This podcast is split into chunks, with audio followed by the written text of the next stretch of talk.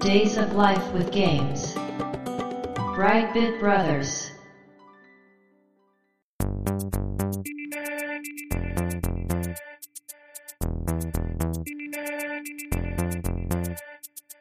どうも、ワンピー川崎です。どうも、2P 長谷川です。この番組はかつてゲーム少年だったワンピー川崎と 2P 長谷川の二人がゲームにまつわる様々な話題で古きを訪ねて新しきを知る番組です。はい。ということで、ブライトビットブラザーズステージ132です。今回のテーマは、源平島まで。はい。これはですね、うんアーケード版なんでしょうか？そうですね。今回はアーケードですね。うんはい。まあ、これもね、我々二人とも大好きなナムコの、うん。まあ、第二黄金時代ぐらいかなの頃のそうですね。はい。ゲームですけども、うん。これたびたびね、今まで話してる中でも出てきてるはずなんですよね。うん。名前は。うんそうですね。ゲーム誌にはうん絶対名前が出てくるタイトルの一つかあなーそうと思いますけどね。その割にはあれですよね、アーカイブとかであんまり出ないですよね。ああ、そうですね。確かにね。移植も結局昔されたまんまで、最近は聞かないですもんね。最近は明らかに出ましたね、やっと。ああ、そうなんですか。はい。ええアーケード版の移植が出てるんですか。そうです。うーん。これナムコだからっていう感じなんですけど、うん。源平島までとしての移植ってあんまり聞かないと思うんですが、うん。うん。ナムコミュージアムに入ってるんですよ。ああ。で、そのナムコミュージアムがアーカイブとかには出るんですよ。そうか、そうか。だから、源平が移植されたなーっていう感じがないんですよ。そっかそっか、あの、ひとまとめにされてる中の1タイトルと。そうなんです、そうなんです。そっかそっか。なんかね、たまに単体でもアーカイブ発売っていうのがニュースになったりするけど、そうですね。そういうのでは聞かないですもんね、あんまりね。うん。うん。ということでね、今回はその源平島までについて話していきたいと思います。よろしくお願いします。よろしくお願いします。Days of Life with Games. Brightbit Brothers.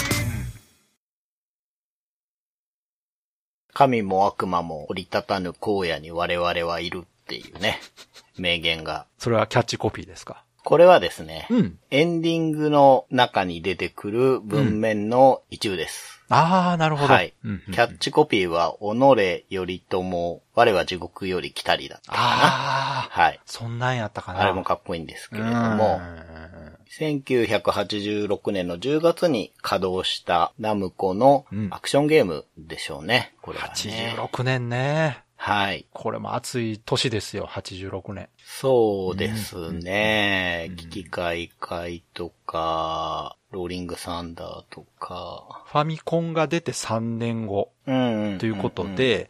家でゲームが遊べるようになったとはいえ、アーケードゲームはまだまだ元気な頃ですから、そうですよね。ゲームセンターがね、バリバリ稼働してた時ですから。アウトランとかね、サラマンダーとかね。うわ、すごいな。ここら辺の頃ですからね。まあ言ったら、たくさん毎月アーケードゲームがリリースされる中でね、発売されるうん。ということはですね、もう半端なもん出してもね、埋もれちゃうし、はいはい。下手したらもう置いてもらえないんですよね。そうなんですよね。だから我々も多分見たことないゲームっていうのがね、はいアーケードにはこの頃にですらあると思うんですけど、はい。うん。そう、だから半端なもん出せないっていうのが、うんちょっとこのゲームの開発の話おと、ちょっと関わりそうなので、先に言っちゃおうかなと思うんですが、はい、はい。この源平島まで今でこそね、うん。好きっていう方すごく多いと思うんですけど、我々も含めてね。うん開発当初は。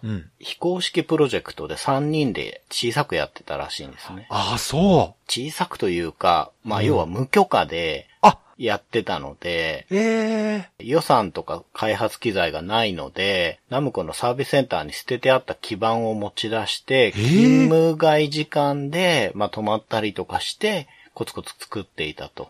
いや、すごくない？もうその時点でもうドラマのプロローグみたいな話じゃないですか。はいええこれはね、川崎さんがまた映像化したいっていうタいや、イプなん大ですけど。好きですよ。はいはで、プロトタイプができて、社内発表したところ、い。うん。好評で、へえ。社長にプレゼンすることができたと。すごいな。で、社長のね、中村さんがうん、うんプロトタイプ見て、うん。うん。とっても気に入って、うん。すぐに開発コードと予算を与えてくれたということで、こっから正式に始まるんですが、うん。まあ、社内の風当たりをちょっと危惧して、うん。ナムコ本社の中で開発はしてなかったらしいです。ああ、言ったらその、開発開始の経緯がちょっとイレギュラーだから。多分そうだと思います。ねあ他のスタッフからするとの流れを踏んでないのでっていうことなのか。無許可で勝手にやってたってことですね。はい。まあ、正直褒められたことではないですよね。確かにね会社側からするとね。ね、組織としては、本当はね、うん。だいぶまずいことをやってますからね。うんそう結果社長が OK 出したとはいえね。はい。はあはあはまあね、おおらかな時代だったし、物もね、何より物が良かったからそういう風になれたんだあいや、なんかものづくりりという観点で言うとめちゃくちゃかっこいい話です、ね。そうなんですよなんか本当に好きな人たちが好きなものを作ったってことでしょだって。はい。そういうね、経緯でできたゲームなんですけど、うんストーリーは、うん。1185年の壇の浦の戦い。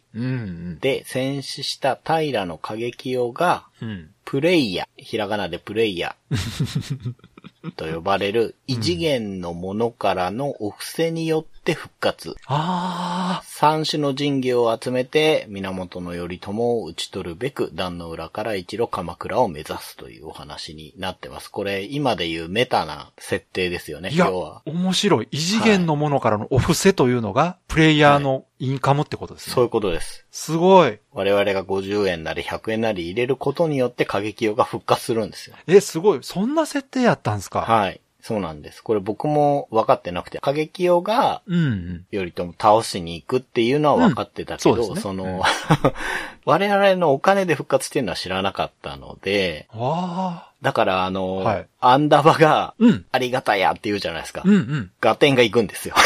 私もそれ思った。だからあの、あのおばあちゃんがこっちに話しかけてたのは、あれはもうはい世界観なんですね、ちゃんと。そういうことなんです、そういうことなんです。あの人は見えてるんですね、だからこっちがね。そうなんでしょうかね。ね多分そう、分かってるってことですよね。うん、そうそうそう。うん。かかっこいいなっこいいですよかっね。こいい。こんな、もう今時のメタ構造じゃないですか、これ。そうですよね。うんあの、異世界転生とかあっち系のこう、そうそうそう。違う世界に呼ばれてね。そうですよ。だから、あの、おばあちゃん、デッドプールみたいなもんですよ。こっちがね話しかけてきて。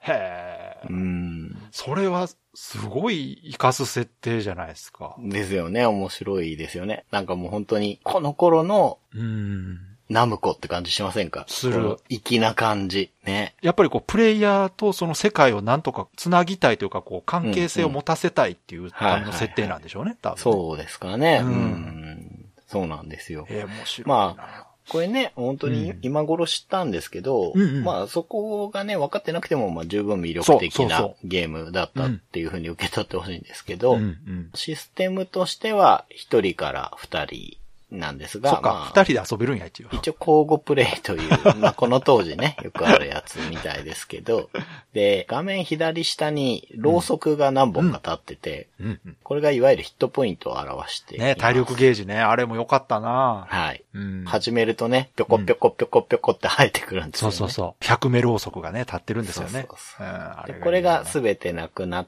たらゲームオーバーという、うんまあ、ライフ制になるわけですよね。そうですね。で、ろうそくは開始時点だと5本なんですけど、うんアイテムを取っていくことによって最大10本まで増えるらしいです。うんで、ゲームシステムの一番の特徴はですね、うん。うん。ステージがすごいバラエティに富んでることだと思うんですけど、確かに。横モード、ビッグモード、平面モードと呼ばれる3つのゲームモードがあって、うんうんうんモードによって微妙に操作というかアクションが変化するっていうところが、まあやっぱり86年当時としてはかなり斬新というかね。いやー、あれは知らない人が見ると、おそらくね、違うゲームやってると思ってる人いるんちゃいますかね。確かに。あれ？そうですね。これ原兵なのって思う人いると思いますよ。そうですね。特に平面モードってうん。面数が少ないらしいんですよね。あ、そうか。じゃあ、それ見たことない人は、たまたまそれを見たときに、え、うんこれ何のゲーム？ってなりますよ。ってなる可能性ありますね。へこれやっぱり一番みんながイメージするのはビッグモードだと思うんですけど、あでしょうね。あれがやっぱりキャラクターのその動きのダイナミックさで言うとう、ん、うん。一番目立ちますからね。そうなんですよ。うん。その3つのモード、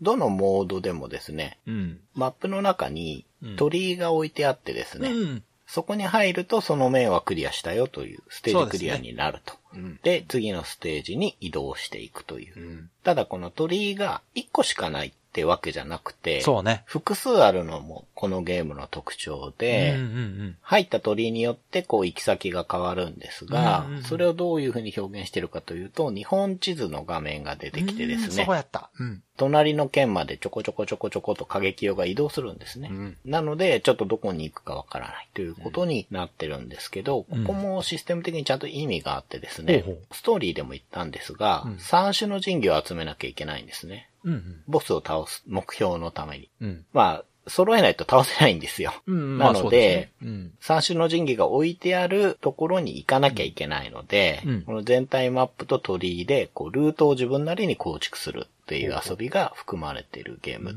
だと思います。うんうん。はい。でこれが、まあ全体的な仕組みかなと思うんですけど、うん操作の方がですね、うん8ポコレバーと2ボタン式ですね。うんで、レバーで過激を操作します。はい。で、剣ボタンの方で剣を振るって攻撃。うんで、ジャンプボタンでジャンプという、かなりオーソドックスじゃないかと思われるんですが、うんうん。ジャンプがこのゲーム癖があるんですよ、すごく。ほうほうほう。これちょっと遊んでもらわないとわからないと思うんですが、うんうん横モードはですね、うん。うん。ジャンプボタン連打でコードが変わるんです、滞空時間あ、と。そうか、そうやったわ。そうなんですよ。だからね、過激は結構素直な動きしてくんないんですよ。もうだから人間離れした動きするんですよね。そうなんですよ。結局ね。なんともね、言えない独特のね、うんなんていうか感性みたいの持っていて、うん持過激は。だからこれ慣れないとうね、ん。難しいんですよね。意外とでジャンプゲー的要素もあるんですね。そうなんですよ。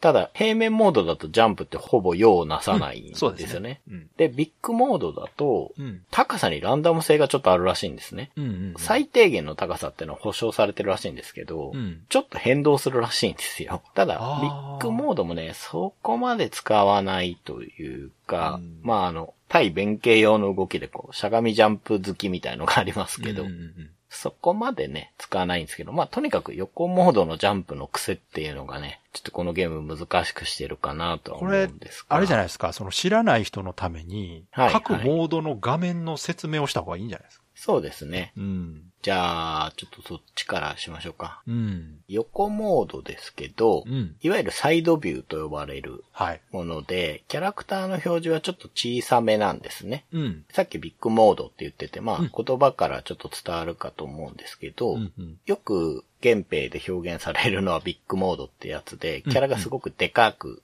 表示されるんですが、そうですね。一番よく出てくる面は横モードだと多分思うんですけど、はいまあビッグモードも多いですけど、うん。まあこっちはちょっとちっちゃめです。で、落とし穴だったり、うん。トラップだったり、そういうものが仕掛けられているっていう。まあよくあるね、スーパーマリオとか魔界村とか、はい。あの感じですよね。そうです。うんまあ、いわゆる、この頃のうん横スクロールアクションゲームの画面が、この横モードです。はいで、これもちょっと変わったとこがあってですね、うん。穴に落っこちるとですね、うん。普通のゲームって死んじゃうんですね。ゲームオーバーになるんですけど、このゲームならないんですね。うん。どうなるかというと、強制的に黄泉の国にうん。移動となります。そうそうそうやった。はい。うん。でまあ、ここがね、横モードはちょっと変わってるかなという感じですけど、うんうんで、ビッグモード、原兵を代表するモードだと思うんですけど、うん基本的にはボス戦なんですね、ビッグモードっていうのは。で、画面の半分くらいの高さは多分ありますよね。ありますね。もう当時としては本当に大きなキャラクターが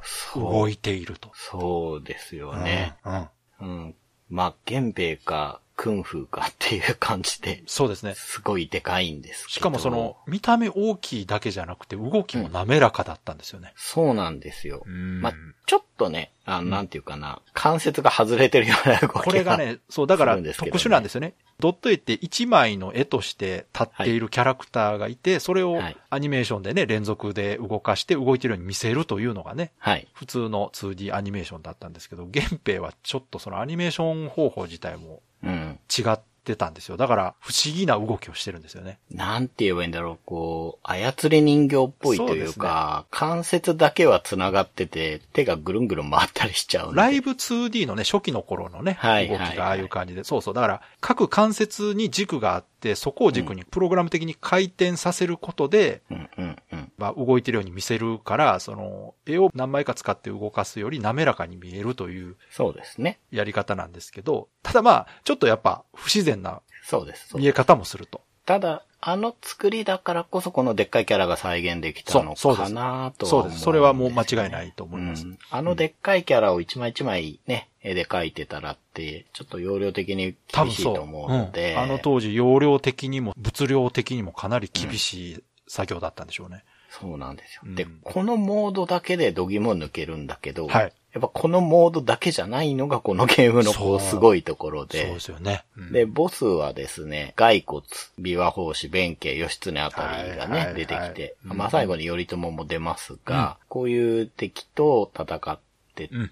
僕ね、当時すごく記憶に残ったのが琵琶法師なんですけど、うん。わかる。本人は攻撃してこないんですよ。うんで、ナムアミだって言いながら浮いてるだけなんですけど、ですねうんなぜか超重ギガを飛ばしてくるんですよね。そうそうそう。あれがなんかもう僕の中だとあれぞ源平っていうすごい世界観なんですいや、よ。わかります。その、し、よくわかんない感じ。しかもその、その時にちゃんと琵琶の音が鳴ってるんですよね。そうそう、そうなんですよね。うんあの、サウンド面でもすごかったんですよ。だから、そうすごねかった。うん、だから、ビジュアルとサウンドと、その、演出と世界観がもうすべてマッチしてるというか。そうなんですよ。で、今まで見たことない。そうそう、突飛なんですよね。ううんん、こういうボスらと戦って、うん。操作のところにちょっと関わるんですけど、ビッグモードだけは、さっきも言ったように、こう、動きが滑らかで、非常によく動くように作られてるので、うんうん切り方が数種類あるんですね。そうですね。うんうん。で、負け物取ると、必殺旋風剣っていうのがでいや、すね、もう有名ですよね、これははいね。出るんですけど、うんこれもビッグモードの楽しいところなんですが、あちなみに横モードで取ると、霞切りっていう、要は衝撃波みたいのが出るんですよね。で、横モードはもう素直に刀振るだけなので、うん。うん。やっぱりビッグモードはね、うん。でかくて、うん。いろんな動きができてっていうね、迫力があってっていうところですね。そうですね。で、最後に平面モードなんですけれども、うん。これはトップビュー画面ですね。うん。うん。絵自体はちょっと斜めに描かれてるんですけど、うん。動き的にはもう真上から見てる感じになります。で、途中でも言ったんですけど、このモードがう、ん。面数的には一番少ないんですうんって。あんまり見ないですね、確かうに。ん。京都越前武蔵、あと長門ぐらいかな。うん。ただ、すっごくこのゲームでは平面モードをやることになるんですよ。はいなぜなら、うん黄泉の国が平面モードなので、そうそうそうそう。そう。横モードで穴に落ちると平面モードにそうですね。行ってしまうということになりますので、こう、慣れない頃はね、はい。平面モード何度も遊ぶことになりますね。うん、で、平面モードというか、黄泉の国はですね、うん。ステージの一番奥に、うん。閻魔大王がいまして、まあ、首だけなんですけど、そうですね。顔がポンとあってですね、うん。その周りにつづらがいっぱい並んでて、はいはい。それを切って開けるとですね、生か死の漢字が出てきて、うん。まあ、文字通りその結果になると。そうですね。死が出ると即ゲームオーバーといなります。すごいよな。だからこれ考えようによっては、うん穴に落ちても即死じゃなくて、うんちょっとチャンスをくれてるというか。そうですね。まあ、ボーナスステージというかね。はい。うん。確かでもこれ何度も落ちてると、つづらの中の死の数が増えていく仕様だったと思います。へえ。はい。うんうんなので、なんていうか、ここもね、でうんも世界観をすごく表してるなと思うんですよね。もともと死んでる人だから、過激 で、ゾンビみたいなものなので、うんうんね、怨念が蘇ってきてるので、黄泉の国から帰ってくるっていうところもゲーム内で表現してるのがやっぱりうんすごくかっこいいなって当時から思ってましたね。そうですね。しかもその、見え方が変わるっていうのがね。そうそうそうそうそう。うんそうなんですよ、まあこれ考え方としてはその、横モードっていうのがフィールド画面ってことなんですよね。ドラクエとかでいうね。はい。ちっちゃいキャラが広い世界を移動している時のモードが横モードで、はい。それがある時ね、重要な戦闘のシーンになると、ビッグモードとして、はい。キャラクターが大きくてよく動くモードになるっていうね。うんだから演出として分かれてるんですけど、うん。まあそれでもやっぱり贅沢な仕様ですよね。そうですね。うん本当に。うん。86年って考えると、すごうくん無理をしてるというか。二つのゲームが入ってるみたいなね、うんもんですからね。うんそうですよね。で、こういうね、三つのモードをどんどん進んでいっって三種の神器を集めて、頼朝をうん倒したいんですけど、まあ、うん他にもアイテムがありまして、はい。玉がですね、宝玉みたいのが4色あって、うん。緑、青、紫、茶色があって、うん。緑がお金、銭、銭の値だったかな。で、青が命の値。うん。で、紫は剣の値。うん。で、茶色は、ろうそく自体の本数が増えるやつですね。うんうん回復するんではなくはい。て、増えてくれるというものです。で、この命と銭はわかると思うんですけど、はい。剣の値っていうのが何かっていうと、うん。このゲームですね、剣にうん。耐久度と攻撃力が設定されてまして、うん。その画面左下に剣〇〇って数字が出ててですね。で、これが弾を取っていくと、まあ、剣アイテムでも上昇していくんですけど、うん。硬いオブジェクト、はい。要石とかが代表なんですけど、はい。を切ってるとうん。低下していくんですね、この数値が。刀の切れ味が下がっていく、そうそうそうそう、そうなんでですよ。で、ビッグモードだと。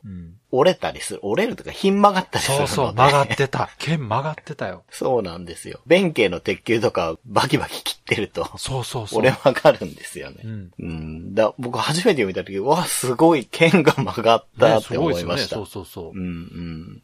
そういうパラメーターもあって、それに対になっているアイテムがあって、うんあと巻物っていうのを取るとさっき言ったみたいに必殺旋風剣が出たり、うんまあね、腕を高速回転させる技なんですけど、あと横モードだと衝撃波が出るんですけど、これも剣の値が高いほどより遠くまで出るらしいですねう。ん。うんうん。っていうのが基本的なアイテムで、はい。まあ、三種の神器がですね、まず草薙の剣っていうのが、美濃だったかなにあります。はいで、これはですね、今話してた剣の値が減らなくなります。なるほど。非常にありがたい。で、確かビッグボードだと剣が光り出すんじゃなかったかな。発光してたような気がするな。うんうん。で、これじゃないとね、頼朝を打ち取れないということで、うんうんで、あとは、八田の鏡ですね。はい。これ、越前とか越中にあるんですけど、うん。過激用がですね、雷とか暴風のこう影響を受けなくなるっていうもので、ほうほう。であとは、八坂にの勾玉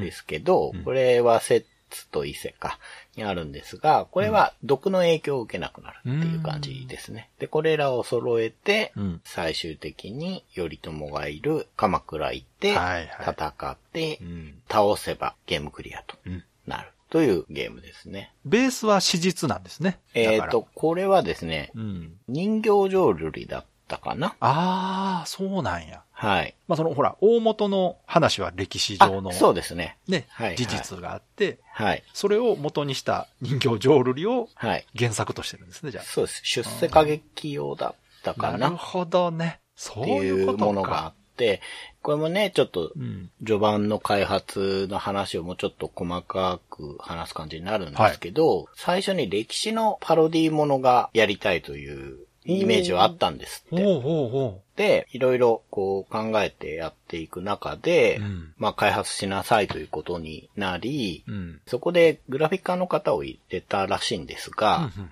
ここから先もちょっと映像カーポイントなんですが、うんその方が事故に遭います。え？はい。自転車乗っててだったと思うんですけど、まあ事故に遭われて、えちょっと入院してる時もですね、うん。なんか無理に絵をね、描いてたらしいんですけど、うん。そういう経緯があって、まはいあその開発の少ない人数でうん頑張って始めたっていうのもあると思うんですけど、はいこのゲームのテーマは、うん。怨念だよとその人が言ったらしいんですね。はあはあは怨念だと。そうだなということになり、その後見つけたものが、その出世歌劇を、あ、そういう順番なの？だったらしいんですね。源平合戦にしようっていうのはあったらしいんです。ああ、なるほど。絵とかも描いてたんですよ。うんうんうんで、怨念っていうキーワードが出てきた中で、その、黄泉の国から歌劇用が戻ってきて、復讐を果たすっていう、これいいじゃないかと。あ、いいですね。はい。ことになったそうなんですよえね。えいや、私、映画でも復讐もの大好きですから。はいはいはい。やっぱり目的が分かりやすいんですよね。うん、そうですね。うん。誰でもが共感できる目的じゃないですか、復讐でね。はいひどいことをされたから復讐するっていうね。はい。うん。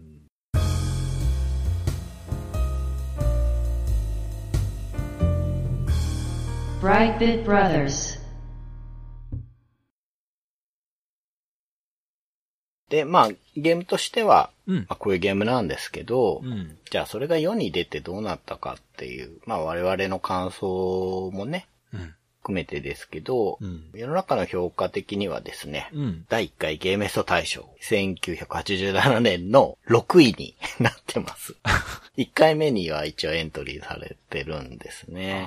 対象ではないようなんあー、まあそりゃそうですね。。いや、対象取ってたらびっくりしますよ。さすがに。ただ、あの、ベスト音声合成賞で1位ということで、そうや、それもポイントですよね、このゲーム、ね。そうなんです。うんこのゲーム、合成音で喋るんですよ。そう、めちゃくちゃ喋るんですよね。これも印象に残る。最初にね、うん。ありがたいやっておばあさんが言うよねって、うんあれ、アンダーバーっていうらしいんですけど、あのおばあさんね。うん。アンダーバーね。そうそうそ。そううそうそう。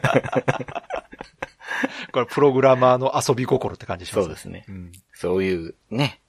人が喋ったりとか、はい。他のね、過激ももちろん、頼朝も、弁慶もね、うん。ね、弁慶これで勝ったと思うなよって言いながら、捨て台詞ね。ね、あれがもう当時すげえかっこいいだから、なと思って。過激をもほら、ね、うん必殺技、必殺旋風剣、ディアーって言うでしょ。言いますね。うん。そうそう、そうなんですよ。あの辺の、その音声合成技術がすごく高かったんですよね。そうですね。今までうもん、ちょっと喋るゲームってあったんですけど、はい。やっぱりちょっとこもってたりとか、はい聞き取りにくかったりしてたんですが、このゲームすごくクリアなんですよ。そうなんです。で、ちゃんとおばあちゃんが喋ってるとかわかるんですよね。わかりますよね。うん。そうなんですよね。うん。そうそう。で、あれはやっぱりですね、うん。音声合成用に拡張ロムを搭載してるらしいです。ないや、無理ですよ、じゃなかったらね。で、ナムコ初のうん。うん。声優を起用しての収録だったらしいです。じゃあ、あれ、録音してるんや。そう開発の人たちの声じゃないええあれじゃあプロの人なんですか？みたいです。一応、名前は出てないらしいんですけど、声優を起用したっていう話があるらしくて。ええなんで名前出てないんやろ？ねまあ多分時代的にそっね、か。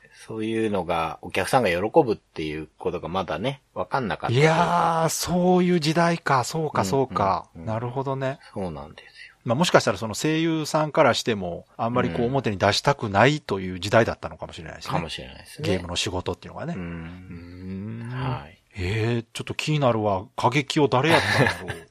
で、その回あって、うんこう、ベスト音声合成いやーなるでしょうね、感じなんですが、うん。ただ、やっぱ、ゲメストじゃないね、はい。雑誌をちょっと見てたんですけど、うんでもやっぱり当時、それほどうん。売れはしなかったらしいんですね。そうか。僕も、うん。お金入れて遊んだことは本当にそんなになくて、まあ小さくてお金がなかったっていうのはあるんですけど、ただうん強烈にイメージには残ってるんですよ。こう、はい記憶に残るゲームはい。で、で、それを表してるなと思ったのが、うん1991年に、うん。これもゲーメストの別冊かなって僕は思ってたんですけど、はいザ・ベストゲームっていう本が出てまして、でこれで、うん。その91年までに出た全アーケードゲームを対象とした読者投票っていうのをやってるんですね。ああ、そう。はい。で、これで12位に入ってるんですよ。わあ、すごいな。で、91年ですからね。もう、本当にいろんなゲームが出てる中すで、ごいな。86年の5年前のゲームが12位に残ってるっていうのは、は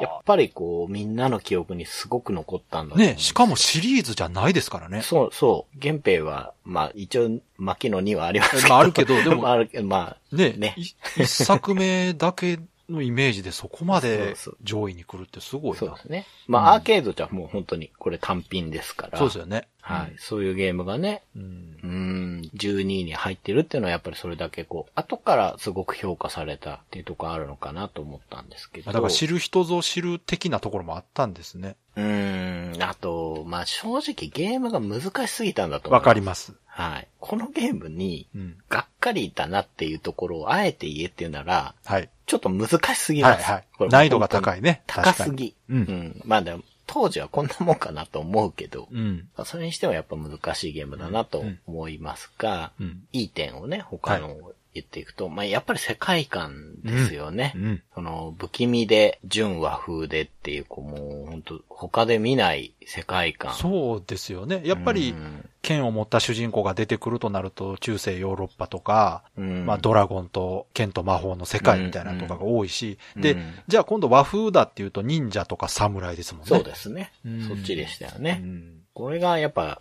ね、うん。日本史パロディっていう構想から始まってね、やっぱありきたりなものは作りたくないっていう考えはあったらしいんですよね。うんうんで、怨念っていうテーマがうんうん。できて、うん。いや、で、タイトルもキャッチーですよね。そうですタイトルね。もめちゃくちゃかっこいいのよな。ちなみにあの文字は、うん。社長がえ？書いてるというマジっすかことらしいです。えら気に入ったな村社社長長が。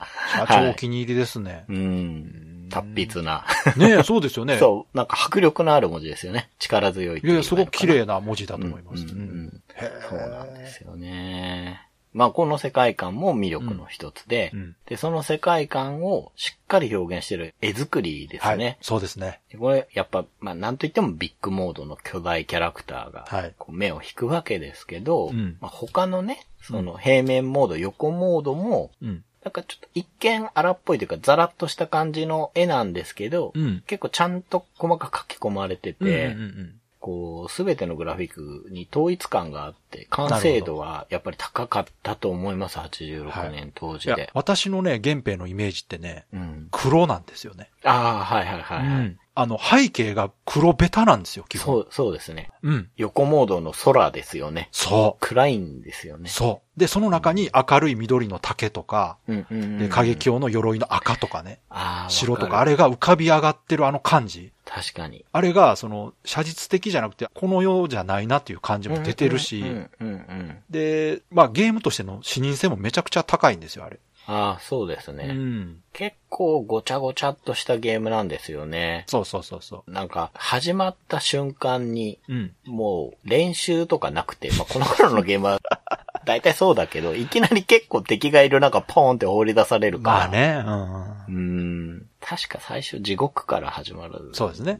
だよな。だから、結構ね、最近の若い人のうん。実況プレイ動画を見てた時に、うん。原兵やり始めた時ほうに、、ほ始まった瞬間すげえ戸惑ってんですよ。待って待って待って待って、うんねねねねねねって言ってるうちに敵がそうかバンバン来て上に地獄って書いてあるんですよ。はいはいもう冗談なのかみたいな感じでしたけど。う。私たちのね、当時のプレイスタイルって基本右に進むというね、はいはいはいはい。もう遺伝子に組み込まれてるじゃないですか。うんうんどんなゲームもこう、始まってキャラクターが右に向いてりゃ右に進めばいいっていう。そうそうそう。うん。だからまだね、どんな技が出るかも、どんなジャンプ距離かとかもいや、そわかんなんのはないまま遊びながら覚えるんですよ、そんなんね。敵がどんどん来るから、うんもうなんかそのやってる人ももう落ち着きたいってすごい言ってましたからね。地獄やからね、そりゃ。地獄ですからね。うん。そりゃそうね。。うん。そういう絵作り。もう本当、川崎さんが言うように、うん。そうですね。その、黒と、そうそこう、ビビッドな色のコントラスト。あれ、僕のイメージは、一個一個の色自体が、う。うん。ナムコにしてはサイドが高くないなっていうか、まあ、ポップじゃないって言い方の方が伝わると思うんですけど、でも、鮮やかだったのは、うん本当川崎さんが言うように、後ろが黒だからですね。そうです、そうです。あれは。背景に変な色置いてないんですよ。うんうん、うん。真っ暗なんですよね。そうですね。うん。あれが多分ですけど、その、まあ、容量の問題とか。表示処理の問題とか、あとはうん制作スタッフの問題も全て解決する上で、うん、うん。世界観としてもバッチリハマるのがあのコントラストだったんじゃそうないですかね。ですね。うん。これは、なんかすごくこう、うまい工夫ですね。そうですね。世界観も、絵作りも、そうそう容量も全部、うん。こう、納得できる、ねいい工夫だったってことですねうん。で、それだけじゃなくて、やっぱり音楽も、いやーも凄うまじく良これは、かった。音楽に関してはもう、共感する方しかいないと思いますけどね。はい知ってる人ならば。これはもう本当にこう、世界観だったり、絵作りだったり、ゲームシステムに全く負けない、はい。ゲーム史に残る名曲だと僕はそうですね。もうこ思れいます。、唯一無二だと思いますよ。うん。今聞いても全然いや、ま色褪せないし、もう全然何にも古くないですよね。ね、もうこれとか、もうダライアスとかね、もうなん、なんていうかもう本当に今聞いても全然時代を感じさせない。ゲームミュージックのその名曲と言われるものは本当時代超えてますよね、完う全に。ん、そうなんですよね。うんで、まあ、今回あんま深く話さないんですけど、ファミコン版がこのゲームありまして、はいまあ、ちょっと曰くが ある感じなんですが、皆さんぜひファミコン版の音楽聴いてほしいんですね。ほやっぱね、元のメロディーがしっかりしてるから、う。うんすごく音が貧弱になったファミコンでも全然かっこいいんですよ。なるほど原平の曲は。うん、なるほど、なるほど。メロディーラインがはっきりしてるから。そうなんです。うん。うんドラクエと一緒ですね。そうです、そうです。もちろんゲーセンの方うんが音の厚みもあってかっこいいですけど、うん。ファミコンでも全然かっこいいよと僕は思ってて、ではいこれを作曲された方がうん、中方のりょうさんという方で、はいまあこの後ね、ベラボーマンとか、うん。まあ、暴れん坊天狗とかね。じゃあ、この頃のナムコサウンドのメインの方ですね。そうなんでしょうね。はい。で、ファミコン版もこの方が自らやってるらしいので、間違いないですね。はい同じ方がやられてるなら。うまいアレンジしてるし、大事なとこは残ってるので、うんうんただやっぱ元がね、すごくいいって。だから、まあ、総評的なものをやらせてもらうと、こう、すべての要素が、うん。高水準でまとまってるんだけど、根っこのところの、その、怨念っていうテーマがやっぱり独特だったんですよね。そうですね。うん。なので、それまでになかったものを全要素高水準で見せてくれたっていう、こう、今で言うならトリプル A みたいなそうですね。ゲームだと思います。いわゆるそれまでにあったうん。何々みたいなゲームというふうに言われなかったゲームなんですね。そうなんです。源平とまでは源平なんですよ。そう、そうなんですよ。ん。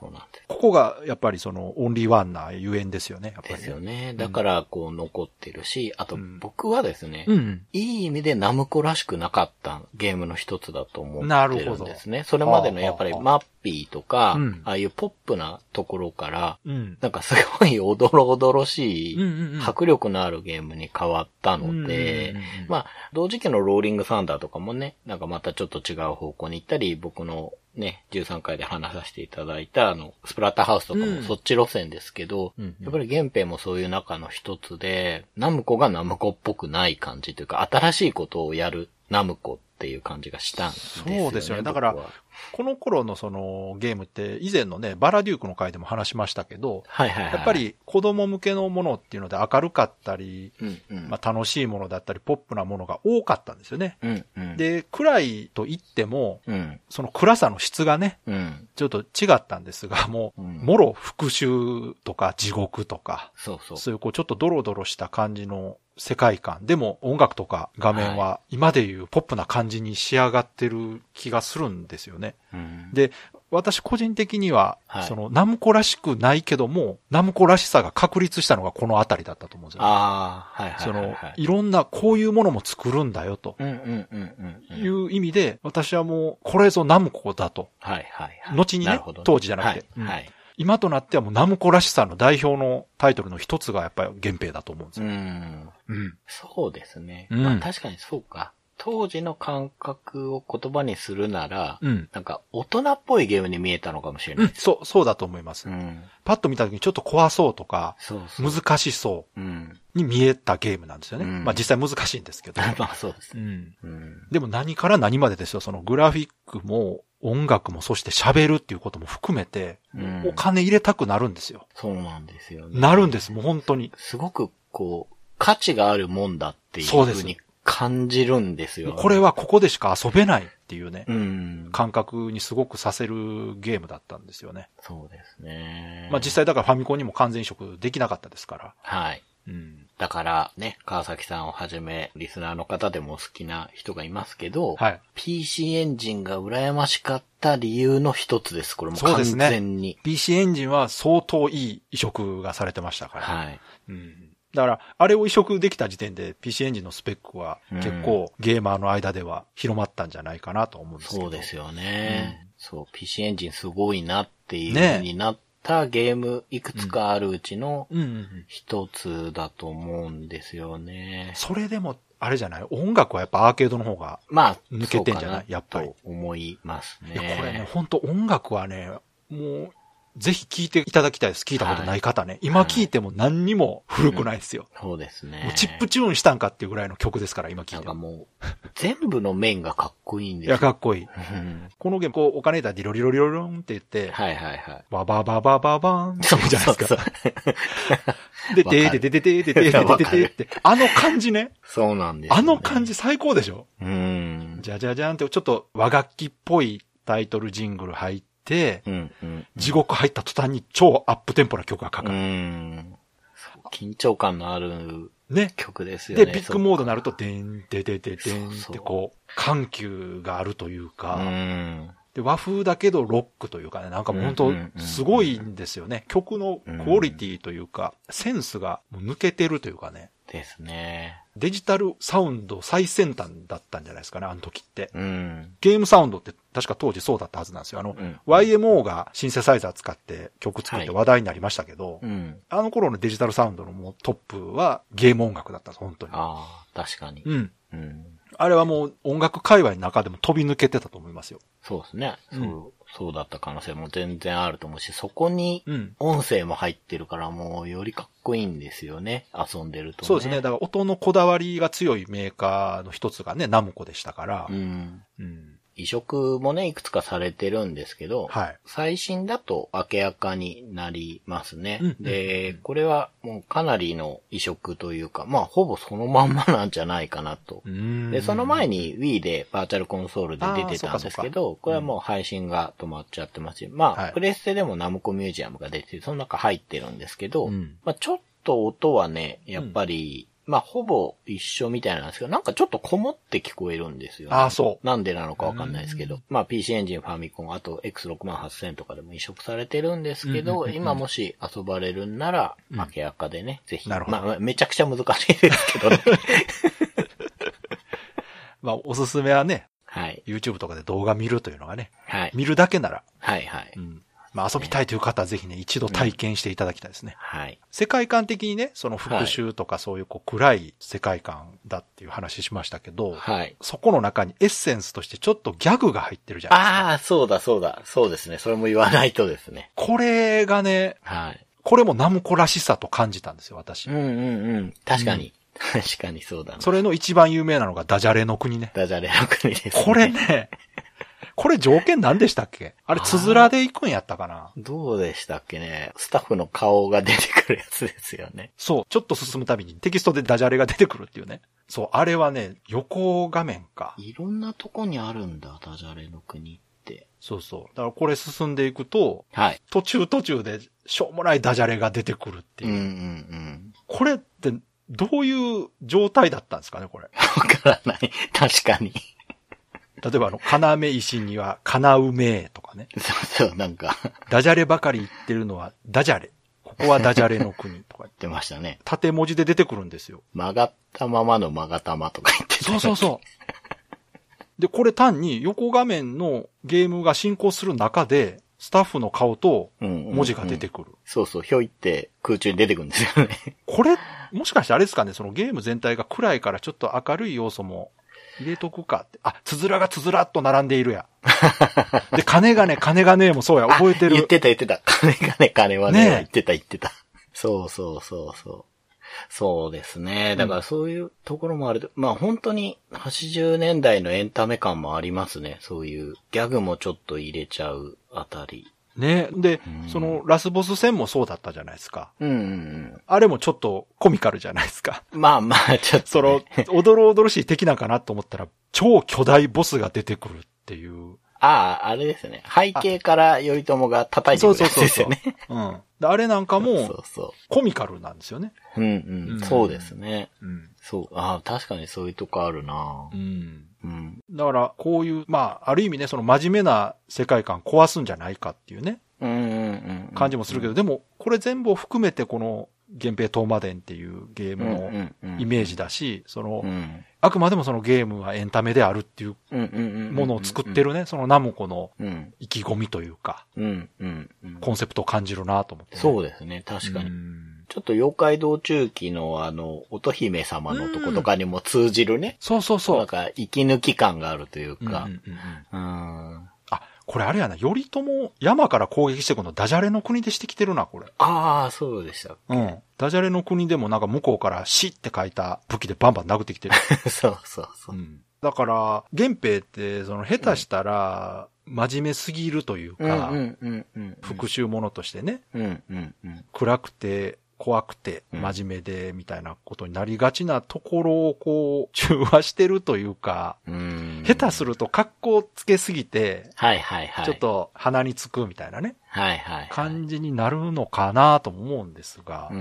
決してそんなことはないというか、うんなんじゃこりゃと思いますからね、突然。そうですね。確かに、これも含めて源平ですうね。んう。ん。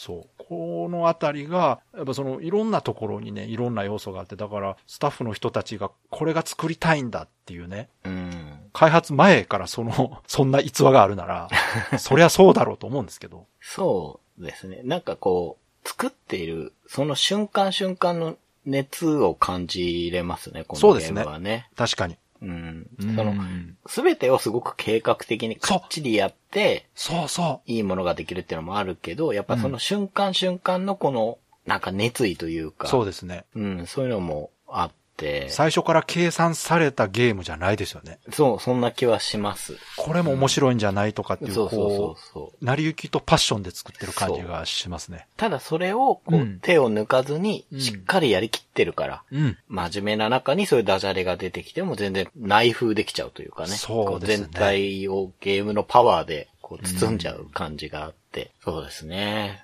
うん本当にいろんな側面がある。はい、そうですよね。傑作だと思いますよね。未だに色あせないですね。うん本当に。そうです。まあ、多少古さは感じるけど、うんうんうん。今見ても決してね、うん見劣りしないというか、めちゃ魅力的なゲームですね、やっぱりね。うん。うんぜひ、ご存知ない方はですね、はい。動画ででも見ていただけるとね、はい。そうです、ね。ちょっとでも伝わるかなと思います。はい。Days of Life with Games. Brightbit Brothers. では、そろそろエンディングなんですけども、今回も長谷川さんのレトロゲームプレイレポートよろしくお願いします。はい。天地を食らう2諸葛孔明伝3回目くらいかな？ですけど、うん。前回5に行って、うん。孫権とかね。そうそう関戸場手に入れた。そうそうそう。で、火薬とうん。100万本の矢と、そうや。そうそう、宝箱に入ってるね。100あ、ほん万でそう本の矢。。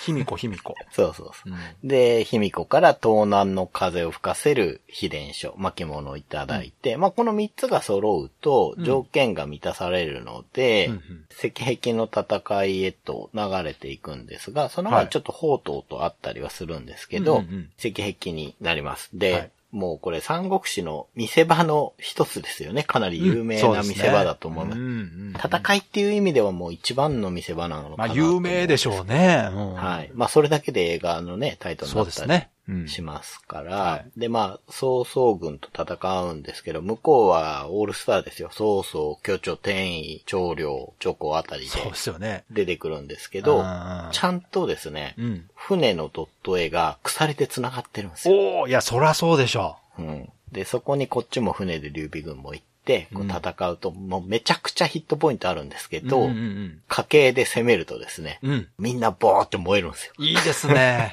いいですね。はいそうじゃないと。で、まあ、史実通り解消しますと。はい。で、その後、曹操軍が敗走していくんですね。どんどん逃げていくのを、はい。この時は孔明が主役なので、うんうん。関羽とか張飛とか、関平とかみんなに、あそこで待ってろみたいな、先回りしておきなさいみたいなことをやるんですよ。はいはいだからこう、イベント戦闘が続くんですね。うんうんうん。なんとか落ち延びようとする曹操に対して、こう、張飛がその首を置いていけみたいなパッと出てきて。戦ってみたいなのが続いていく中で、最後に関羽が曹操を見逃しちゃうんですね。そうですね。はい。で、それを咎めるんですけれども、うんまあ、劉備が許してやってくれということになって、まあ、その後、孔明と劉備の会話で、殿がそういうのも見越してのことですとね、うんうんうん。ことで。名シーンですよまあ。そうなんです。この名シーンがちゃんと描かれて、そこは終わって、石壁編終了みたいになった後に、今はですね、慶州にいる曹操軍、まあ、加工トンとか、そこら辺と戦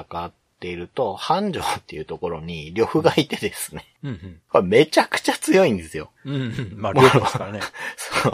あの、一撃で趙雲が死んだりとかするんですよ。よ。三国志最強の人ですから。そうん。う。まあ、ただこれは、うん。まあちょっとネタバレですけど、イベント戦闘に近くて、うん。一回は切り結ばなきゃいけないので、うんそこ生き延びれば、うん。まあ退却しましょうって話になるんですよね。ああ、なるほど。で、城に戻ると、うん。宝刀がいて、うん錦の袋ってのをくれてですね。はいはいはいまあこれで戦術を授けてくれて、うん。呂布を外に里に出してってあれですね。うんうんうん。やって、まあ呂布も一応倒して、うん。で、今、慶陽っていう城を攻め落としたところまでやってますね。はい。順調ですね。順調ですうね。ん。もう有名なエピソード目白押しじゃないですか。はい。ここのところね、うん。レトロゲームプレイレポートというよりは、うん。三国志レポートみいや、たいな。だからもうずっとここしばらくそうですよ、ずっと。そうなってるんですけど、うん。で、やっぱりゲームとしてはですね、うん。うん、ドラクエとかみたいな、やっぱ伝説の武器みたいなものがないので、はいはい。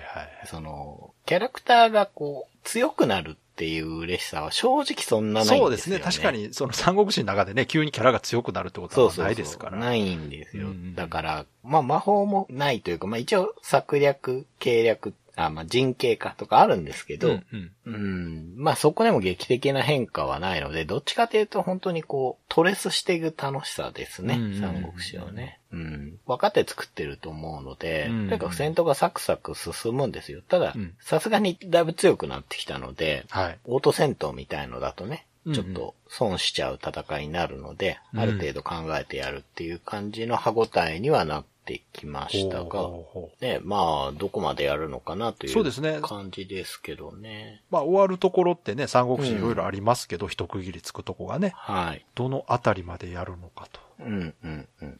というのは気になりますが、まあでも、ね、特にね、難易度も高くなさそうですし、このまますんなり終わりそうな感じはしますね。まあ、クライマックスがね、オリジナルストーリーとかなったら、それはそれで面白いですけど。そうですね。うんまあ僕としてはやっぱり甲冑と馬長はね、ああ、そっか。一緒に戦いたいんで。そうか、そうか。はい。そうですね。次ぐらいで終わりじゃない？でも。かもしんないですね。ねまあ本当どこまでやるか次第ですけどね。はい。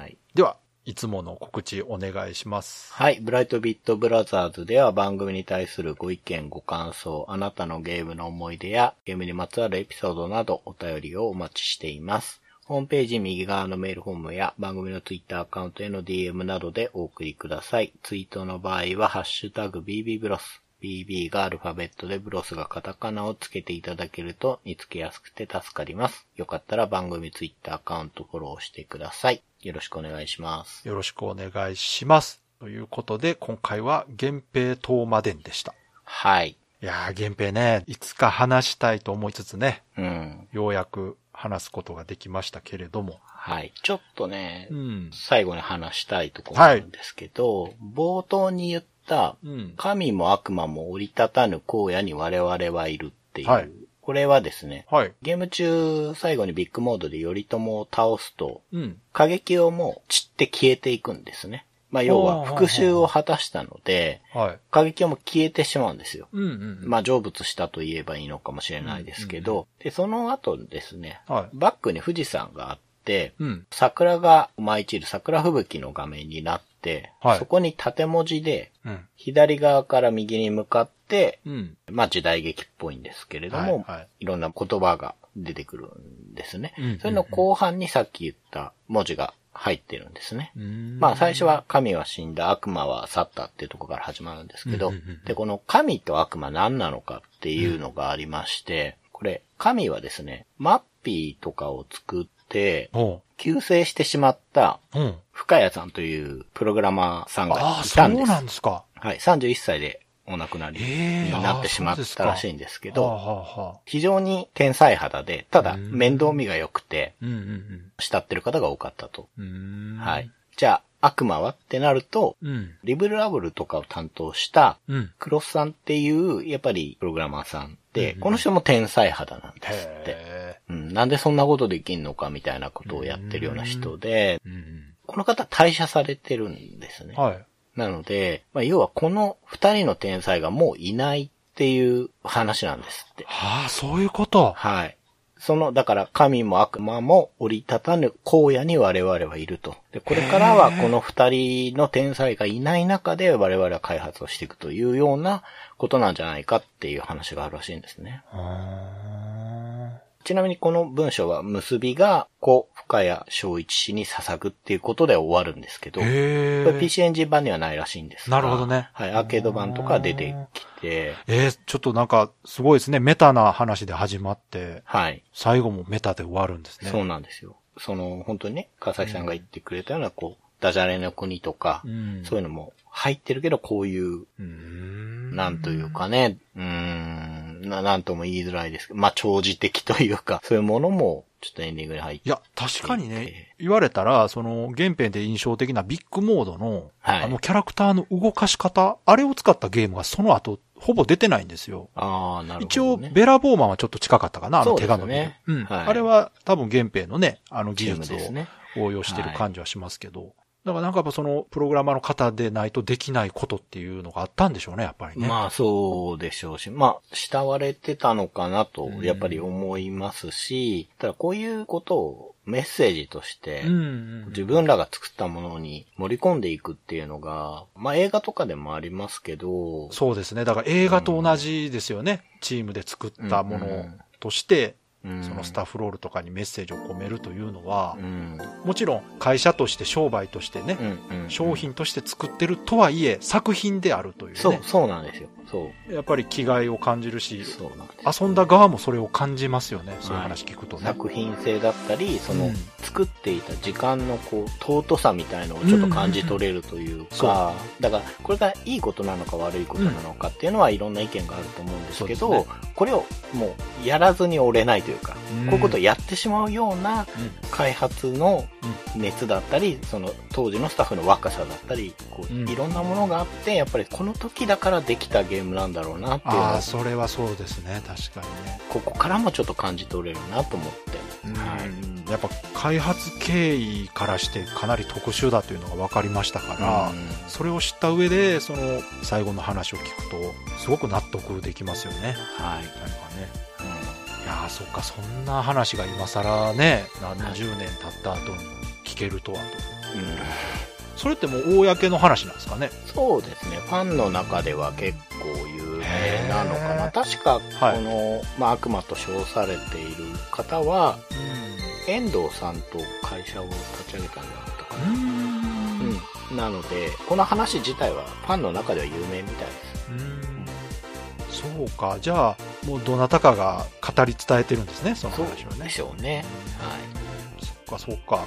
当時は表沙汰になってなかったんでしょうね、多分。そうですね。だからねえ聞いたことないもんね。伝える媒体がなかったっていうのもあると思いや、ほら、雑誌のね、インタビューとかでもね、うん。あるかなと思って、そうか。いや、でも、こう、感慨深いですね、そういう話聞くとね。やっぱり人に歴史ありというか、うんゲームにもそういう歴史があるということでね。はい。こういうことを知るためにもね、はい。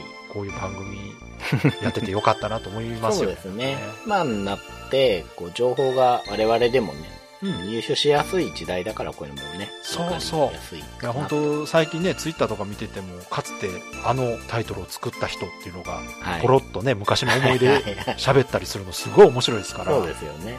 うんあれ、ツイッターで流すだけだともったいないんで、まあ誰かがね、多分ウィキとかにまとめてくれてるとは思うんですけど、そうですね。あの辺すごくやっぱ面白いんですよね、当時を知ってる身からするとね。うんうんまあだからまだまだね、多分これから私たちが昔遊んでいたゲームについてのそういうエピソードとかね、はい。いろいろ聞く機会があると思うんですけど、うん。楽しみですね、またね。はい。はい。では、今回も最後まで聞いていただいてありがとうございました。ありがとうございました。